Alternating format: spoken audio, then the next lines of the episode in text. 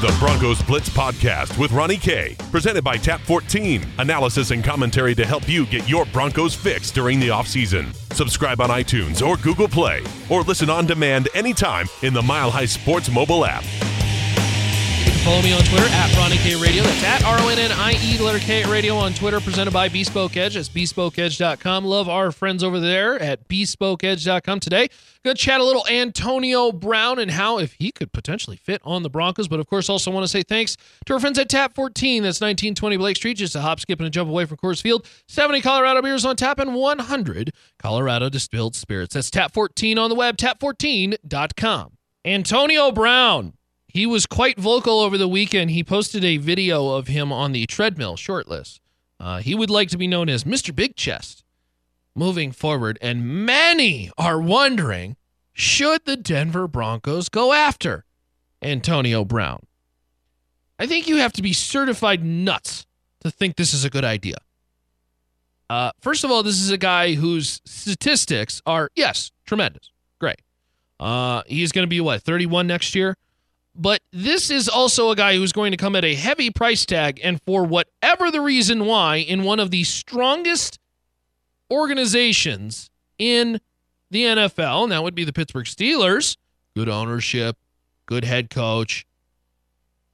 He causes all this ruckus and all this drama that is extremely unnecessary. And quite frankly, I don't really know if it's valid and now he wants to trade out and yada yada yada. And he's tweeting and, and doing all this stuff. And i just don't understand why you would want this. I really don't. Particularly if you're denver when you have a good set of wide receivers that are growing. It's not like you're a bare cupboard at wide receiver. We're talking about a full cupboard right now. Now of course uh, emmanuel sanders 31 years old and, and coming off a major injury. But, you know, honestly, we kind of said that about him last year. He had the ankle he was bothered with, he was over the hill, and all of a sudden, for the first 10 games of the year, Emmanuel, C- Emmanuel Sanders looked at his best, better than I've ever seen him. You have a guy who is going to benefit greatly from the Joe Flacco deal in Courtland Sutton who could become the next premier deep ball threat in this league. That's the kind of talent he has. We saw him multiple times last year in throw it up and go get it type situations, and him blossom into a big time pro. DaeSean Hamilton, a tremendous wide receiver on a short stick in through the middle, inside type slot stuff that could be very, very valuable.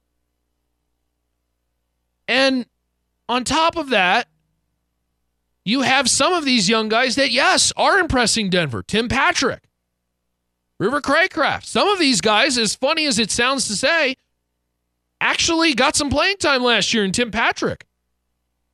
I I don't I don't know why you would go delving money into a dependent position, a luxury position as I like to call, in wide receiver particularly one that's going to be a massive problem. Why would you do this? Why do you want to be involved with this kind of stuff? This is a guy who is just absolutely grenading things.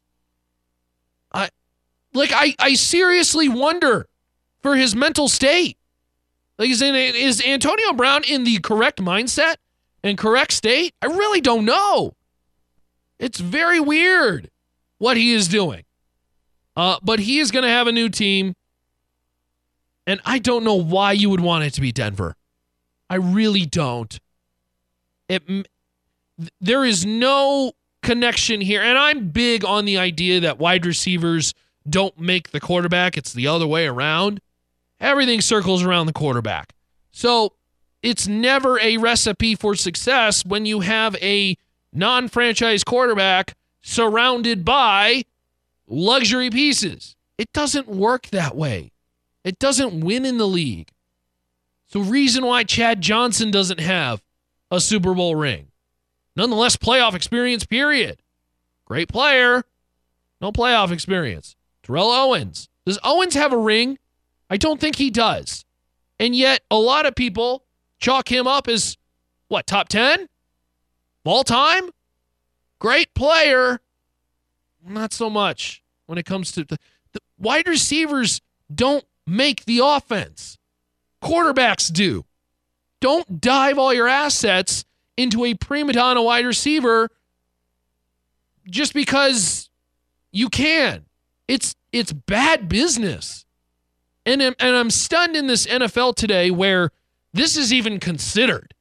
Like to me, this is this is very it's very easy to say we don't need him. We're rebuilding. We don't need him. Now there are teams that are in that situation. You know, Houston, an example.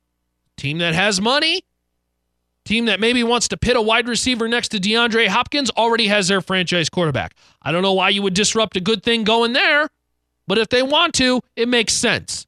San Francisco, they need offensive talent. They have their franchise quarterback in Jimmy Garoppolo. Makes sense. It doesn't make sense here in Denver.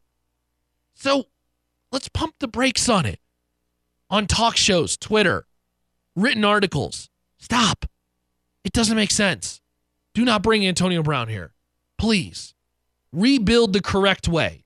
Because over the last couple years, we've seen them rebuild the incorrect way, and it hasn't worked out.